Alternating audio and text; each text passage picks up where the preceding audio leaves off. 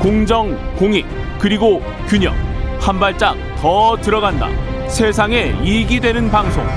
최경영의 최강 시사.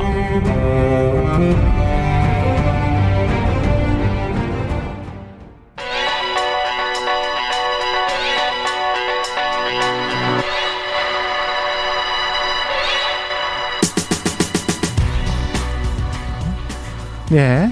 새로운 시각으로 뉴스를 분석해보는 눈 시간이죠. 오늘은 KBS 서영민 기자와 함께 합니다. 예. 오늘 눈 잘하시면 계속 좀 나와주세요. 네. 아. 서영민의 눈 뭐 이렇게 해가지고. 예. 아, 감사합니다. 예. 가상화폐 투자 열풍이 거센데 네.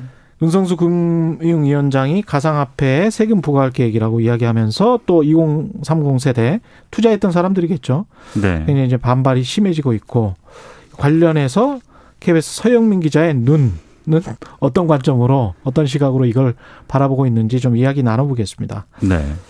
어떠, 어떻게 지금 그 관련돼서 아주 재밌는 기사를 썼더라고요. 환치기. 환치기 네. 예. 사실 환치기라는 게 한국 만약에 중국을 예로 든다면 중국의 환치기 조직이 있고 한국의 환치기 조직이 있으면 예. 중국에서 한국으로 돈을 은밀히 보내고 싶은 사람이 이용하는 방법인데 예. 중국의 환치기 조직에 중국 사람이 돈을 주면 예. 그 한국과 중국 사이에서 돈은 오가지 않고요. 예. 어, 한국 사람이 한국에 있는 그 카운터 조직에서 예. 한국에 원하는 곳에 돈을 전달하는 그게 환치기죠. 예. 근데 여기에 가상화폐가 등장하는 겁니다. 야, 이거 참 머리 좋단 말이야. 머리 좋아요. 네. 제가 몇 년 전에 비슷한 취재를 했는데 빠찡코 있잖아요. 네. 빠찡코의 그 뭐라 그러죠? 코인 같은 거 있잖아요. 이렇게 동그만한 또- 네. 동그란 네, 거. 예. 네. 네. 그런 도박판에 이 동그란 게 한국과 일본이 똑같은 걸 쓴다고 해요. 아, 같은 제조사인가요? 이게 네. 이런 식의 환치기하고 똑같은 거죠, 사실은. 그거를 네. 가지고 이 가상화폐도 이 그런 거죠, 지금 말씀하시는 게. 네, 맞습니다. 예. 근데 가상화폐는 물리적 실체가 없거든요. 물리적 실체가 없죠. 네. 예. 이게 오히려 좀 더 안전할 수 있는 게 예. 그래서 아까 말씀드렸지만 기존의 환치기는 이쪽 조직과 저쪽 조직 간에 국가 간에 직접적으로 돈이 오가지 않습니다. 음. 서로 믿고 이쪽에서 받고 저쪽에서 주는 거거든요. 예. 물론 뭐한 조직일 수도 있지만 근데 가상화폐는 예. 믿을 필요도 없습니다. 그냥 가상화폐를 전자지갑상에서 클릭 한 번 하면 중국에 있는 사람의 전자지갑에서 한국에 있는 사람의 전자지갑으로 그냥 갑니다. 국가가 개입할 수도 없죠. 거기. 그렇죠, 그렇죠. 네. 예. 그 원래 그게 네. 가상화폐가 인터넷에서 세계 어디를 다니면서도 네. 물건을 구, 매할 수도 이- 있어 이런 그러면서도 세금은 전혀 안 내. 맞습니다. 이게 원래 개념이었잖아요. 맞습니다. 그래서 예. 뭐 불법 자금의 세탁이 이용된다는 얘기가 많았는데 예. 이게 일종의 불법 자금 세탁일 수도 있는 거죠. 중국 그렇죠. 사람들이 어, 해외로 돈을 많이 반출하고 싶어 합니다. 그렇죠. 그 뭐 어두운 돈도 많고요. 근데 그걸 규제도 심하잖아요, 중국은. 맞습니다. 5만 예. 달러 이상은 1년에 5만 달러 이상은 해외로 못 내보냅니다. 음, 이렇게 하면 수억 원도 뭐 쉽게 내보낼 수 있는 거고 실제로 그런 게 이번에 적발이 된 겁니다. 그 사례를 자세하게 한번 이야기를 네. 해주세요. 3년 전인데요. 예. 1월 2018년 1, 2월 사이에 음, 한 중국인이 한국에 돈을 보내고 싶어 합니다. 예. 이거 중국 조직에 말해서 예. 중국 조직에 돈을 전달하고 위안화를 전달했고 음, 그 돈이 가상화폐가 중국에서 됩니다. 음, 그 가상화폐가 한국에 있는 조직원의 그 전자지갑으로 살짝 넘어갑니다. 예. 그 돈을 한국에서 인출하는 거죠. 원화로. 야, 이게 11번, 두 달 사이 11번. 예. 11번. 뭐. 그렇게 해서 4억 5천만 원이 넘어갑니다. 야, 네. 이 그렇게 넘어간 이게 4억 네. 이렇게 넘어갈 때 세금 한 푼도 없고 아이. 은행 수수료도 없고 아무것도 없는 거 아니에요? 국가는 넘어갔는지도 모를 겁니다.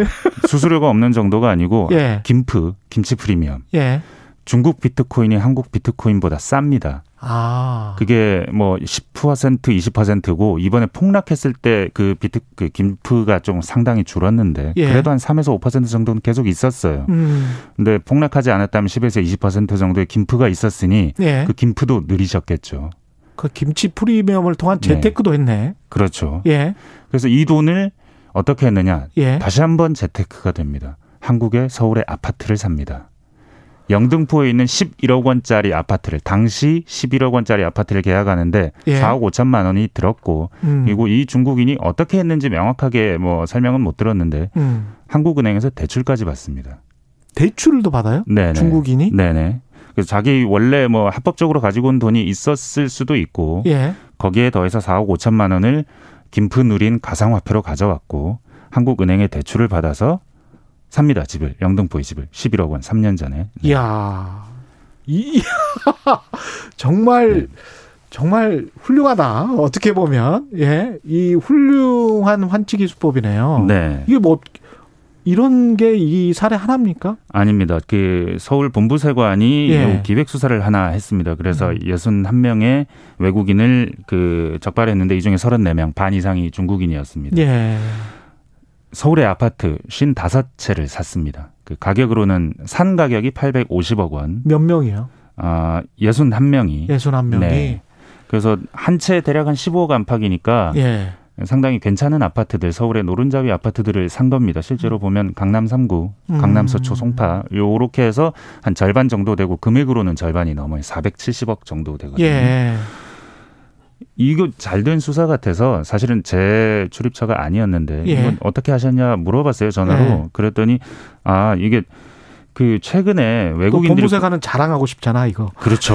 예. 그걸 왜 이렇게 자랑을 못 해놨냐. 예. 더 자랑할 수 예. 있는데 뭐 어떻게 기획 수사를 시작했는지 예, 물어봤더니 여기서 서울의 아파트를 외국인이 샀다는 뉴스가 많아요. 예, 근데 사실 그이 외국인이 샀으려면 돈은 두 출처가 있죠. 하나는 국내에서 벌었거나 그렇죠. 아니면 외국에서 가져왔거나 아, 원래 있던 돈은 없는 거죠. 아, 예, 근데 이, 이 세관에서 보면 매해 들어오는 외국에서 들어오는 자금들 체크해 보면 아파트만큼 급격하게 늘진 않는 겁니다. 아파트를 아. 외국인이 사는 만큼. 예, 그럼 이 돈이 어디서 왔을까? 불법으로 왔을 텐데 하는 생각을 해서 여기서 수사가 시작된 겁니다. 이거 획기적이네. 예, 그래서 예. 국토부로 도움을 받아서 예, 외국인이 서울에 산 아파트 500채를 음, 표적으로 뭔가 좀 수상한 곳을 잡아 들어간 겁니다. 그렇게 해서 적발했고 방금 말했을 때 그 환치기 조직 신종 환치기라고 말씀드렸잖아요. 예.